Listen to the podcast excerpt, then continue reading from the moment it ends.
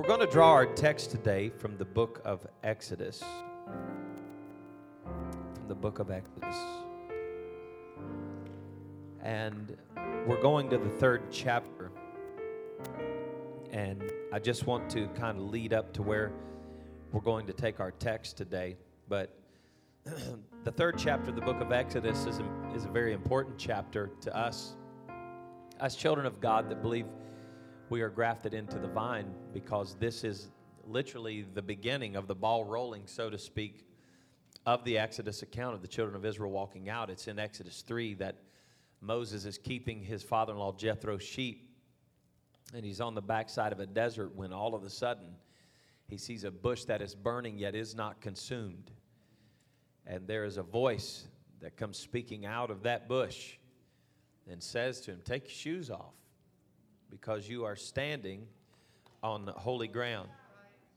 And the Lord says to him, He says, I want you to go back to Egypt, and I want you to tell them, tell Pharaoh, to let my people go. And Moses asked him the question. He said, Well, who can I tell him sent me? You know, you don't just walk into Pharaoh and say, Hey, Big Daddy, I got news for you today. We're fixing to walk up out of here.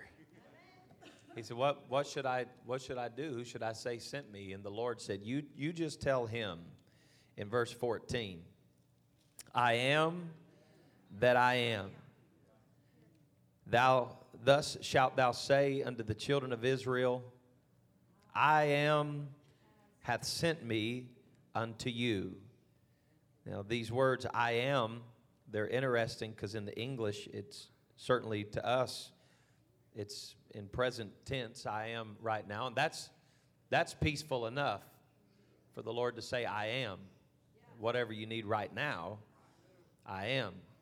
But if you understand this context, it's actually a continual thing. It's not just I am, it's that not only am I, but I shall continue to be. And the Lord was saying when He said, You go tell Pharaoh and the children of Israel, who told you to come. He said, basically, you're going to tell him the one that is and that shall be. That's who sent me. The one that is, the one that was, the one that is to come.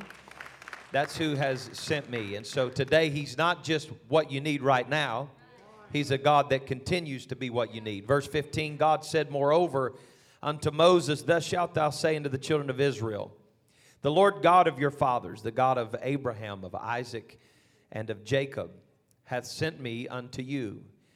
This is my name forever. This is my memorial unto all generations. Go and gather the elders of Israel together and say unto them, The Lord God of your fathers, the God of Abraham, of Isaac, and of Jacob, appeared unto me, saying, I have surely visited you and seen that which is done to you in Egypt. And I have said, I will bring you up out of the affliction of Egypt unto the land of the Canaanites and the Hittites and the Amorites and the Perizzites and the Hivites and the Jebusites unto a land flowing with milk and honey. I want everybody to say those names without looking down at your Bible right now. You got it? unto a land that flows with milk and honey, the promised land. And they shall hearken to thy voice and shall Come, thou and the elders of Israel, unto the king of Egypt, and you shall say unto him, The Lord God of the Hebrews has met with us. Now let us go, we beseech thee.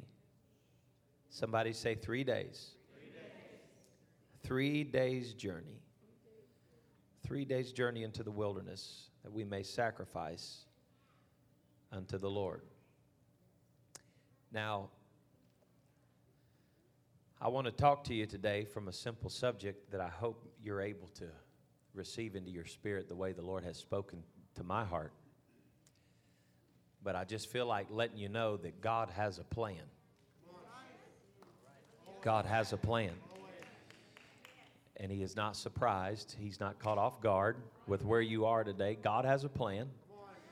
Turn to your neighbor and tell him, I got a feeling everything's going to be all right. And you may be seated in Jesus' name. I want to preach to you this morning. God has, God has a plan. I, uh, I've been studying this week quite a bit in the Old Testament. It's uh, the 18th of this month began uh, Rosh Hashanah, and uh, this is the Feast of the Trumpets for the, the Jewish people. And uh, uh, it doesn't mean a whole, whole lot to you until you start recognizing the power of the feast and the tabernacle plan and all that the Lord has. They're, the feasts are not, if you read your scripture, they are not the feast of the Jews. They are feasts of the Lord.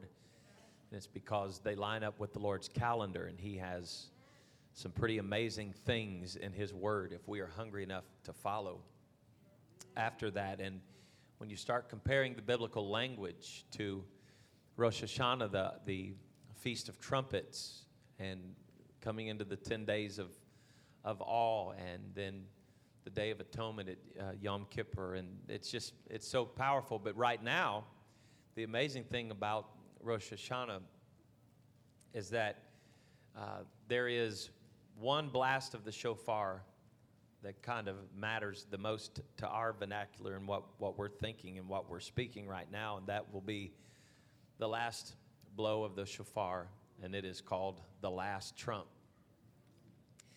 Could you imagine if during the Feast of Trumpets, at the last trump, the New Testament says that at the last trump, that the Lord Himself shall descend from heaven with the voice of the archangel.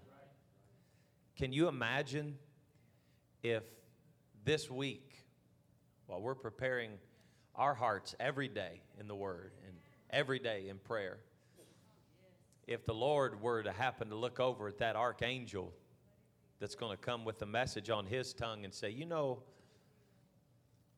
I had thought in my mind about waiting until the Feast of Trumpets in 2021. But there is a desperation in the cry of my people. Could you imagine if this last trump were really the last trump? Could you imagine if this was the last trumpet sound? Can you imagine what it's going to be like on that getting up morning when he steps out on a cloud and the angel of the Lord steps out and he says, Come on up just a little bit higher. Come on. Come on up out of your grief. Come on up out of your pain. Come on up out of your struggling. Come on. Come on up out of pandemic. Come on up out of panic. Come on. Get up out of that spirit of fear. I believe, I believe, I believe that the Lord is coming. I believe that the Lord is coming. But I started all of that to tell you that just in my time with the Lord this week and in personal study, I've been going through the feasts and praying about the feast and direction from the Lord and just seeking, comparing New Testament and Old Testament because it's like love and marriage. You can't have one without the other. If you've got the Old Testament without the New Testament, then you don't understand this side of the Messiah. And if you've got the, this side of the Messiah without the Old Testament, then you don't understand that unto us a child is born, a son is given, and the government's on his shoulders and his name shall be called Wonderful Counselor, Mighty God, the Everlasting Father, and the Prince of Peace. So on this side, people are trying to figure out who he is. Uh, without the Old Testament, but all we've got to do is look at the Old Testament, know that the God of Abraham, Isaac, and Jacob robed himself in flesh to become Messiah for us.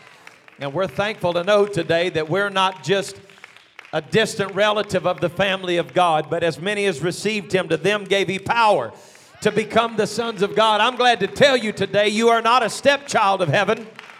You are not an orphan of heaven. You're not just somebody that the Lord's going to go ahead and accept to come on in. I feel like telling you this morning you are a child of God. You've been grafted into the vine, you've been brought into the covenant of Abraham. We are the children of God, and I praise Him for it today. I'm glad to tell you when I get to heaven, we're going to sit at the marriage supper of the Lamb with Abraham, Isaac, and Jacob. We're going to sit down at the marriage supper of the Lamb with Moses and Elijah and Elisha. Praise God. I feel like we've got more to go to heaven for today than we've ever had. Hey man, I want to go to heaven today. I want to be ready to meet the Lord. But all of that is predicated not on what God has to do, but what I have to do. I feel that it needs to be very clear today that God has done everything He can do to be sure that you're saved.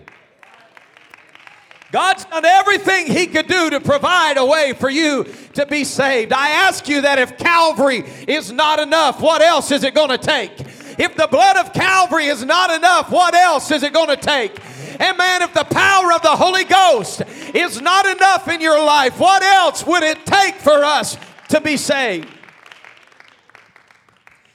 And so, in, in, in thinking in this direction, I spent some time this week studying the Passover because the Passover is, is such a powerful thing to us in knowing that in that during that spring feast, the Passover, Pesach, it is the, the, the feast of celebration of leaving Egypt.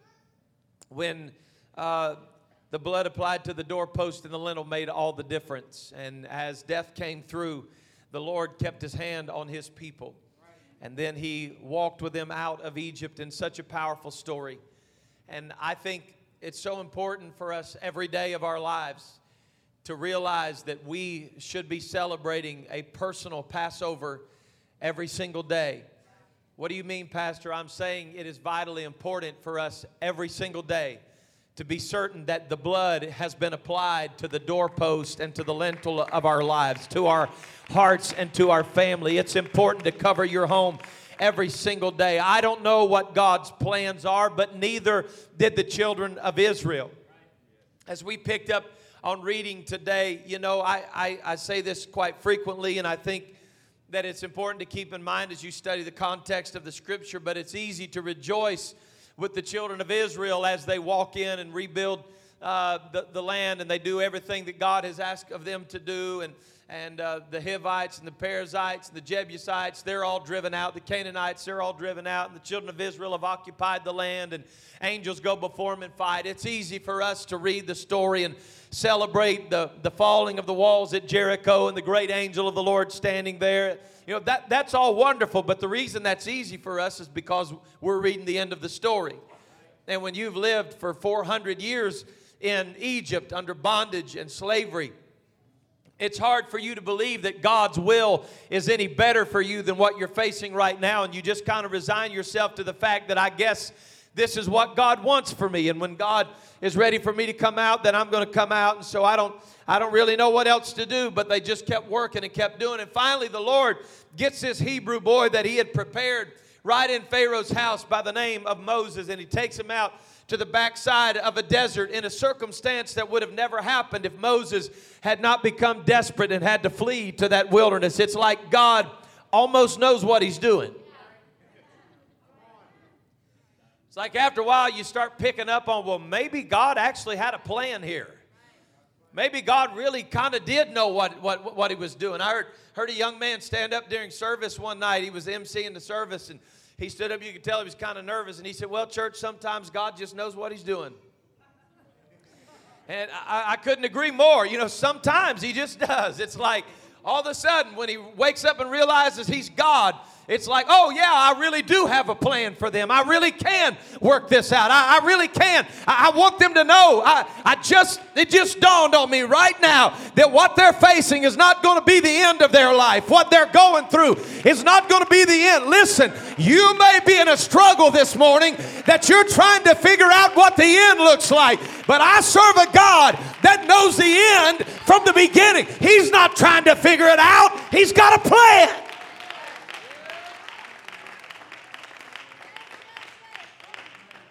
Somebody shout, He's got a plan. God's got a plan. He's got a plan. He's got a plan. And that plan was Moses, come out here and talk to me for a little while. Get by yourself. You know, sometimes God can't talk to you in the hustle and bustle. You got to get to a place by yourself where He can speak to you. And then things unprecedented begin to happen that you never dreamed would happen because you have separated yourself to where you can hear the voice of God. Now, this is something that I feel that again, if neglected, uh, it would be an absolute shame for us if we did not realize that the voice of God the voice of God never stops speaking in the earth. God is speaking all the time, everywhere. He is omnipresent, He's omniscient, He knows all, and He's everywhere. God is speaking right now. The issue, I feel, is not that He is not speaking anymore. The issue is that we can't hear Him. How many of you today still ever listen to FM or AM radio? Okay? How many of you realize that just because you shut your car off and you can't hear it, that that frequency is still roaring right now? Somebody somewhere is listening to what you would be hearing if you were tuned in. I'm not real, I think some of you are picking up what I'm putting down right now. Somebody somewhere is hearing the voice that you would be hearing if you were on the right frequency. So you can't be getting mad at people that have connected themselves to the frequency where God is speaking. Oh, come on, let me just love on you for a minute as your pastor this morning and tell you he hasn't quit speaking. He has a word for you, but you've got to be on the frequency where God is speaking. You can't be on the frequency of this world and hear the voice of God.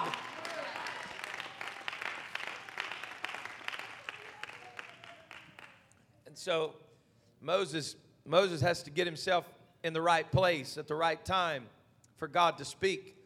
And oftentimes before the word of the Lord comes, you're going to find that it's in seasons like this of isolation and darkness where it feels like there really are no answers. And this is exactly where Moses is. He's, he's kind of running, he's confused, he's created a mess. He doesn't really know for sure what's going to come next. And in times like that, the thing that you need most is not an answer as much as it is that you need the answer. And so I feel like today that some folks in this house are searching for an answer. Lord, how do I get relief from this? And what you're, what you're wanting is relief from a symptom. But it's true that the reason why people are, are, are addicted to medications, even prescription medications that a doctor can give them, the reason why they are addicted to those medications is not that their reality has changed. It's that their reality has become obfuscated with something that desensitizes their reality. There are people that live with chronic pain in their bodies. It could be two bones grinding against each other, a vertebra grinding against another. It could be uh, a, a, knee that the cartilage has been wore out and it's gone. And so you can take enough pain medication that you learn to live with the pain, but it's just that you're desensitized. The issue is still there. If it's broken, it needs to be fixed. And, and, and that's truly the way that we approach the presence of God oftentimes is by saying, Lord, I want you to medicate this situation. I am, I am sick. I have a sin sickness. I have an issue in my life. And we want God to deal with symptoms. But the symptoms are a byproduct of a heart issue that have to be dealt with. Something inside of that human being is broken that needs to be dealt with. That addiction is not just because you woke up one morning and said, Oh, I think I want to fall in love with drugs. No, no, no. You fell out of love with reality and had to find something to replace joy because there was no joy in reality.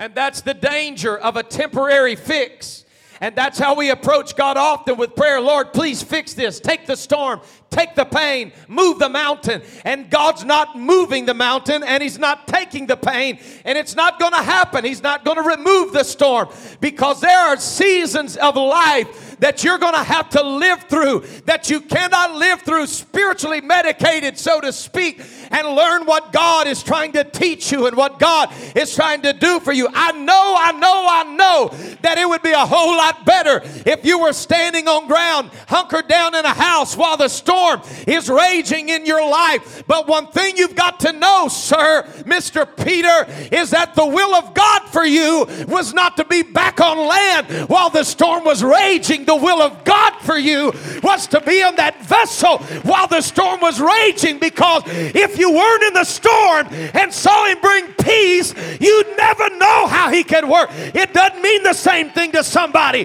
that's never left the port for a storm to be calm in their life. It doesn't mean the same thing to somebody that hasn't been through what you've been through.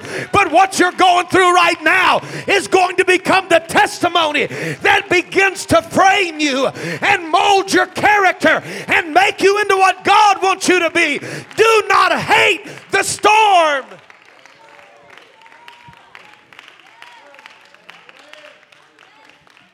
Somebody shout, God has a plan. So Moses is walking in a wilderness by himself, probably some anxieties and dealing with some things. And what do I do next? What's my next step? Where do I go? When all of a sudden, he sees a bush that is not consumed but it's burning. And a voice comes out of that bush, begins to speak to him. Folks, I'm going to be honest with you, just me. If I'm by myself and a tree starts talking, I'm going to leave the wilderness pretty quick. I'm going to go back and be like, Pharaoh, whatever you've got to do to me, do it, man. I'm hearing some crazy stuff. This is insane. What should I do? What should I do? And the Lord says, Here, I'll tell you what you're going to do. You didn't think you could handle any more, but let me put something on you. What? I'm getting ready to reveal to you, Moses, your purpose for living. The reason why you were put in an ark, put into the Nile River, and I ordered the steps of Pharaoh's daughter and her entourage to find you and to bring you back into Egypt, into, into Pharaoh's house. I'm getting ready to reveal to you the reason why you've been through what you've been through is because I'm getting ready to show you what I'm going to do through you. I'm, I'm, preaching to somebody. I got about a half dozen people right now that bells are going off in your head, and you're saying, Oh my God, it's starting to make sense. Hey, I want to tell you that God does not waste what you've been through, God doesn't throw away what you've been through. I know it may have created some scars for you, I know you may have felt rejected at the time, but honey, I got to tell you today, He's a good record keeper, and He knows every move that you made, He's seen every tear that you you've cried. He's known every bit of pain that you've been through. And all this time, He's been molding your character, He's been shaping you in the image of God.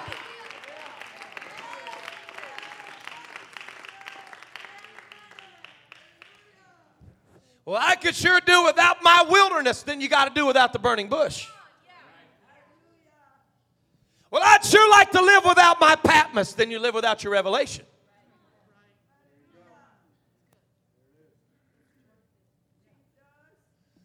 I think this is where the tough get tougher or they just quit. It's hard to be molded. You go ahead and let him carry you to a, a brook called Cherith. It means cutting. I'm a prophet of God. He ought to know better than to put me here. Yeah, he does. He knows better, prophet of God, because he has a plan. Yeah, well, shouldn't the prophet of God seen that? No, the scripture said that he even hides some things from men of God. That if they were to see it, they wouldn't understand it anyway. So let me just put you over there at Cherith and let me do a work for you. Hey, listen to what Pastor's trying to encourage you with right here. I know this sounds insane right now, and I know it feels like it's crazy what you're going through, but can you imagine the miracle working power and the wonder of God when the prophet of the Lord sits up and said, Boy, I'm kind of hungry. I, I don't really, I, I don't know what I'm going to eat. And all of a sudden, he looks up and here comes a raven.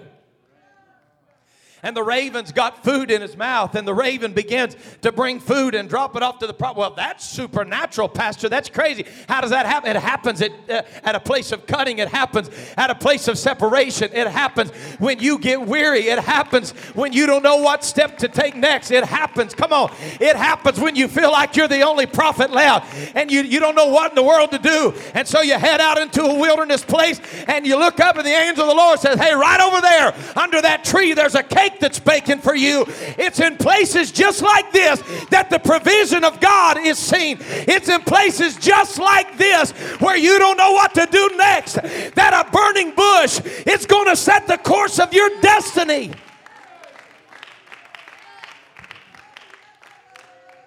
If you're still with me, say amen. amen. If you're ready to quit and go home, don't say anything. Praise God. Man, I, guess that's my permission to keep preaching. God has a plan. Do you believe that this morning? God has a plan. And here's his plan.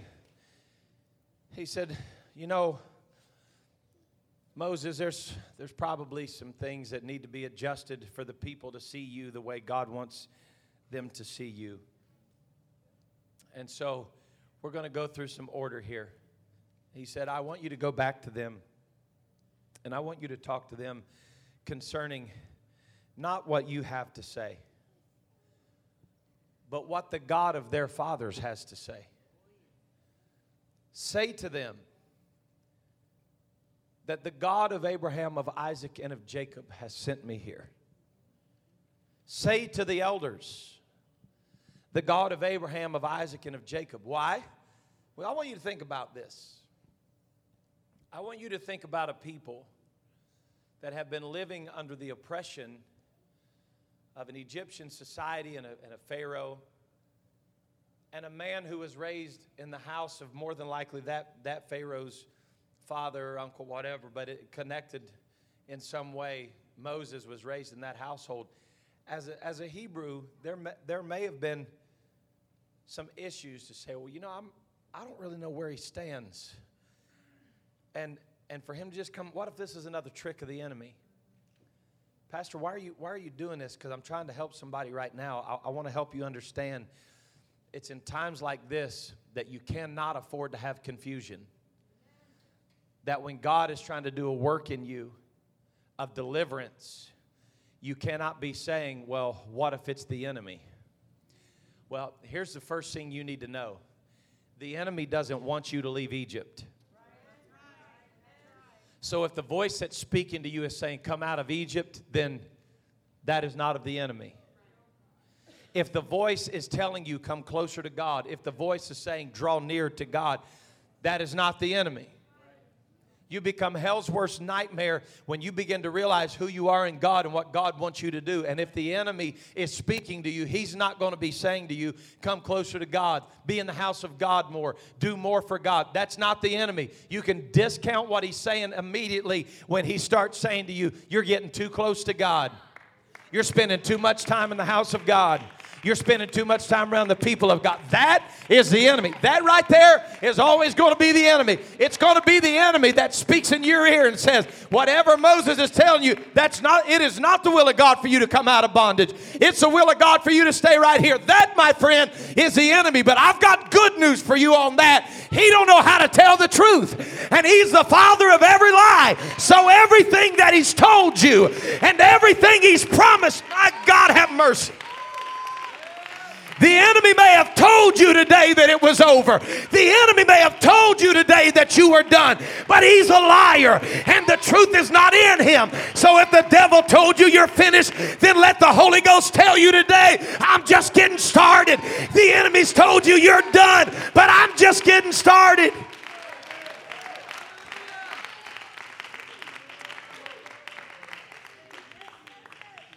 So more pressure comes. He puts it on me. He says, "Listen, go back and tell them. Go back and tell them I need to do a work." Somebody say, "God has a plan." I'm trying to hurry up and get where I'm going. He says, "Okay. Well, do you want me to tell them that the God of Abraham, Isaac, and Jacob said?" Now think about this, church. We're over 400 years in slavery. And the Lord says, Go back and tell them that you want to leave for three days. three days? We've been here over 400 years. I don't want three days. I want to leave. I don't, I don't want to be stuck here for three days. I want to leave. Well, listen, according to Genesis, the 47th chapter, if you go back through Joseph and his working in Egypt, you find out that the children of Israel did not belong to Egypt, they belonged to Pharaoh. 47th chapter of the book of Genesis said that everything in Egypt except for the priest of Egypt belonged to Pharaoh. Now, this is interesting. Because the very man that Moses is talking to is the very man that has the power to set free or, or, or, or, to save or whatever he chooses to do. So this is not an Egypt problem necessarily. This is a, this is a Pharaoh problem. And so he's got all the power. And the Lord then, in this moment, hardens the heart of Pharaoh. He does not let the people go. Now, I'm going to preach and fast forward, so put on your seatbelt and stay with me for just a few moments right here. I don't have time to preach all of this in depth. But I want you to stay with me right here, and I want to help you understand something. Between this time when the Lord says, Let my people go, and the time that they get to walk out, there are 10 plagues that stand between them and deliverance. And I know that people have said this plague was to soften the heart of Pharaoh. It was to soften the heart of Pharaoh. But listen to Pastor when I tell you this morning that not every plague we go through is to affect Pharaoh only. Something has to happen in the heart of a Hebrew that says, you know what? Egypt may just be comfortable enough that I could stay here forever. But after all of these plagues, I think I'm ready to go. There's something about humanity that loves life. We love being together. We love, we enjoy things in this present world, and that doesn't make you a sinner. But I'm just telling you that until we get so sick of this world that heaven is the only answer, there will be no exodus from this world. Love not the world, neither the things that are in the world. For if any man love the world, then the love of the Father is not in him. Let me preach to you and tell you right now that those plagues, that pestilence that came over the land of Egypt was, I, I believe, was as much for the Israelite as it was for the Egyptian. The Israelite had to realize that the only thing that will ever be in Egypt is heartache and heartbreak. And if God has made a way for me to walk out, then I'm going to walk out.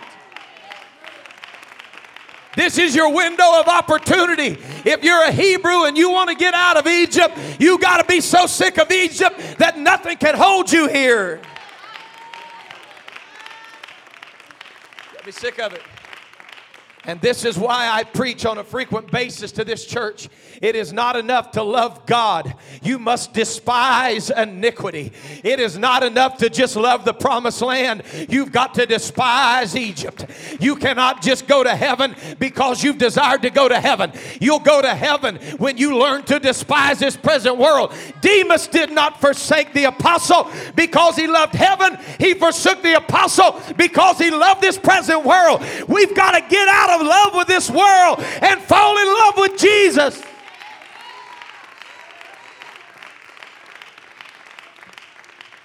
I got to hurry. I got to hurry. So he said, Three days. We're going to go th- for three days. For what? Three days so that we can go sacrifice. How, how discouraging does it sound? And, and, and I understand they were probably happy to be able to do it, but how discouraging does it sound that in a time when you're exhausted and you're weary and you're wore out, that the Lord would send a messenger and say, I'm calling for sacrifice. Oh, don't miss what I'm telling you right here. You want freedom from Egypt, and the Lord's calling for sacrifice. If I had about six months, I could preach that one idea right there. Some of us feel like the way to get out of what we're in is less sacrifice, and the Lord said, Oh, no, no. What I'm looking for is somebody that's willing to sacrifice when it feels like one. I'm looking for somebody that's going to sacrifice when it really feels. Listen, we don't understand true sacrifice until it feels like a sacrifice, until it feels like something has died within us. And the Lord said, This is going to be a big one. I want you to call them out and tell them we're going to go out into the wilderness for three days and celebrate one of the feasts of the Lord. And we're going to sacrifice unto the Lord. I'm telling you right now, church family, that it didn't feel like God had a plan when they were wanting eternal deliverance. And the Lord said, Go tell them I want to give you three days. But here's what you must know is that they were owned. They were literally owned by Pharaoh. He controlled everything about them. He controlled who they were, what they did, how much liberty they had, and all of the above and everything after that. He controlled them and manipulated their lives. Whatever He wanted them to do is what they were going to do. And finally, the Lord softens the heart of Pharaoh, and they're allowed to walk out, and for three days, the children of Israel traveled into the wilderness. Somebody say, God has a plan. They traveled for three days into the wilderness. And now I've came to give God sacrifice. I've obeyed God walking three days into a wilderness place, left behind everything we had to call a home. Now we're three days into the wilderness, and all hope is gone. Now the Egyptians have surely conquered them at the Red Sea. Death was imminent, there was no way around it. Now we're stuck. We obeyed God, came out here to sacrifice. Now we've got nowhere to go. And the Lord looks down at Moses and he says, Son, quit looking for answers everywhere else. Take now the rod that is in thy hand and stretch it out. Listen, to everybody that was following him, it looked like an old beat up stick that a shepherd would have used while watching and keeping Jethro's sheep. But something happened when that old shepherd walked up to a burning bush and God said, I can take a stick that's in your hand and do more with it than you could do in a lifetime. And he took that rod and he stretched it out over that water. And can I tell you, you don't have to believe this. If you'd rather believe the History Channel, that's all on you, baby. But I want to tell you what I believe. I don't believe they walked through in three inches of water. I don't believe they found the most shallow place they could in the Red Sea. I don't believe I don't, I don't believe that. You've probably heard me say this a half dozen times before, but it makes me want to puke when I listen to people trying to talk about how God really wasn't as powerful as they said he was. I, I heard a scientist one day trying to explain how it was that the children of Israel, the, the water didn't really part. They went across in three to four inches of water and made it all the way across. And I just stood, I, I wish there would have been somebody there to record me. They probably would have put me in the hospital. I'm like, you big dummy! If you really believe that they walked across on three inches of water, then so be it. Because the rest of the story then is that God drowned Pharaoh, his army, the horse, and the rider in three inches of water.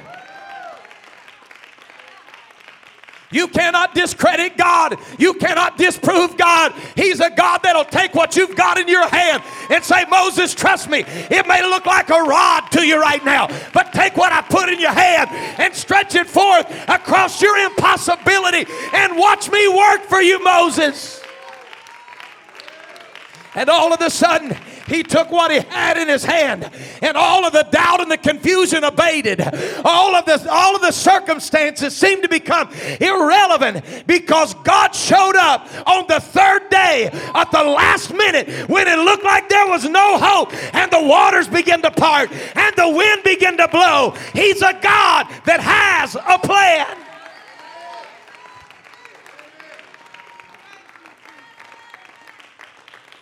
I'm never going to finish this, so let me just jump to the end. He said, Let us go for three days. They walked three days into the wilderness. And it's something about the power of that third day that Pharaoh has a change of heart and mind. And he comes pursuing after them. And again, I know it feels like God's against you because the things that you've been running from are now pursuing you again. I need to get this in somebody's heart this morning. This is what God sent me here to preach. Can you imagine finally being three days free from over 400 years of trouble and looking behind you And the very thing that you've been trying to get away from now has you pinned against impossibility.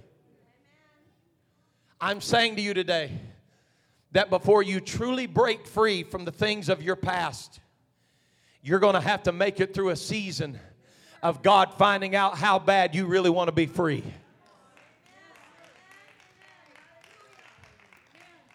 And the Bible tells us the children of Israel stepped off in dry land and they walked across, and I could preach about it all day. I love to preach about it. They walked to the other side. But listen, as they came up on the other side, they walked down into that mighty Red Sea as dead men. If God fails right now, we're done. We've got no other place but to trust God. And they walk off in there. Folks, I can't imagine. I'm trying to hurry up and close here, but I can't imagine. Somebody had to be on the outside of that. You know, they walked so many wide. Somebody was in the middle, but somebody was on the outside of that thing. When they looked up, all they could see was a wall. It looked like a canyon. I mean, can, can you just imagine this? You're walking along this huge canyon and you know it's not rock. And you look over and there's a fish just looking you right in the eye.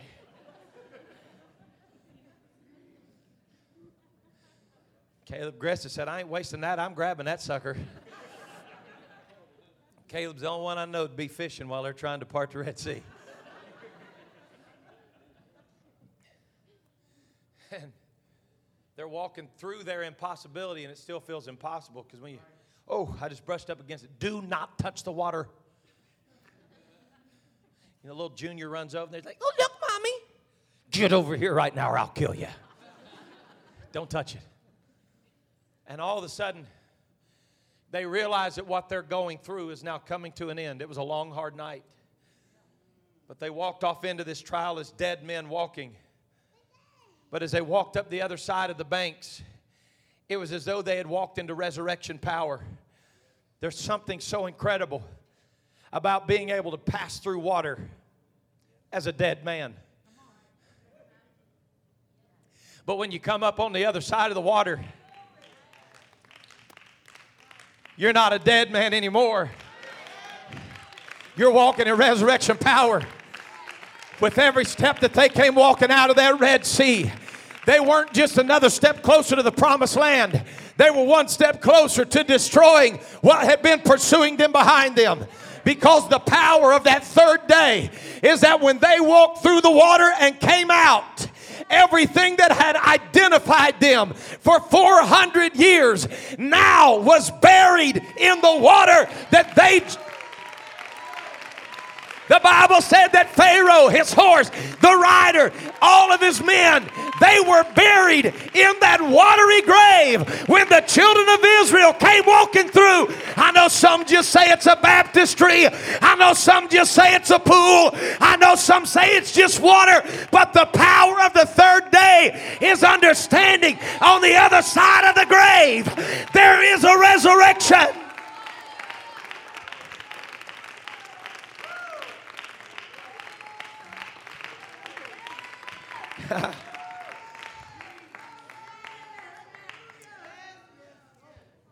I'm finishing.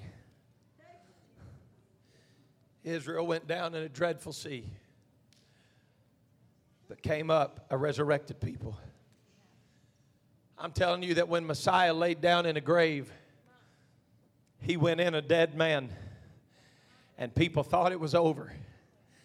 But just about the time they thought it was over, on the power of the third day, there was resurrection that came to his body.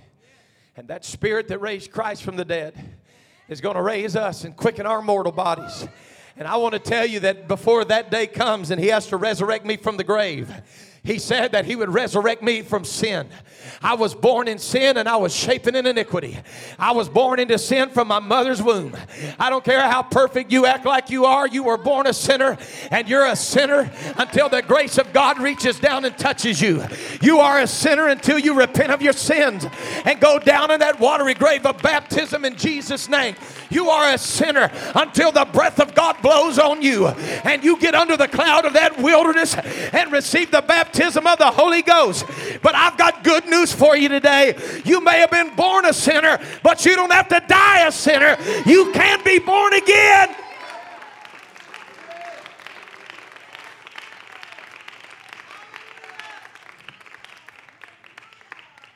I'd love to talk to you about the beginning of the barley harvest. I'd love to talk to you about the Feast of First Fruits and how it was. We can compare this story coming up out of the Red Sea that we began first fruits. Understanding this principle that on the day Jesus resurrected, he resurrected during the Feast of First Fruits, only for 50 days later for him to breathe breath into his children at Pentecost, and understanding that for 47 days, I love this. For 47 days, they traveled from the other side of the Red Sea to the Mount of Sinai, where the Spirit of God came down and breathed. I was reading some literature this week that began to talk about the voice of God speaking at Sinai when He began to give the commandments. And He said God did not only speak in the Hebrew language that the children of Israel could understand, but they, they were saying that it was their belief that the, the voice of God spoke in every language known to the earth at that moment and began to speak like echoes, uh, dancing off of the hills that God came down to speak to let the whole world know that this is my plan and I have a plan and I'm not going to forsake you. And do you understand that this was the beginning of what we call the Feast of Shavuot? Shavuot. This is the Feast of Pentecost. And it was the Feast of Pentecost on the day of Pentecost when it was fully come in the book of Acts, the second chapter, that on the very same day that God visited them in the wilderness and breathed breath into them and the law of God came on that very same day in Jerusalem on the Mount of Zion in an upper room. That same breath that blew on the Mount of Sinai began to blow into that upper room. That's why there came a sound from heaven as of a rushing mighty wind, and it filled all the house where they were sitting. And there appeared unto them cloven tongues like as a fire, and it set upon each of them. What was it, Pastor? It was the voice of God speaking through his people again because he has a plan. Let's stand together. Why did God tell them to come out for three days? Because three days was all he needed. And at the end of that three days, he buried their owner and his army in the Red Sea. Some of you are trying to figure out how God is going to do a 40 year work in three days, and he's not. He's only going to do the first part in the first three days. And then He's going to work on you through the process of your life until you get to the promised land. But you'll never understand Sinai 47 days later until you understand that He's got you right now walking through the Red Sea. And He's going to bring you out on the other side. Don't leave this house today feeling hopeless. Don't leave this house feeling today like you've sinned so badly that God can never forgive you again. Don't you leave here today letting the devil beat your brains out and tell you it's over for you. The devil is a liar.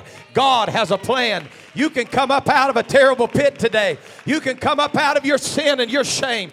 You can come up out of your grief and your misery today. God can heal your heart and your mind. Would you let Him touch you today?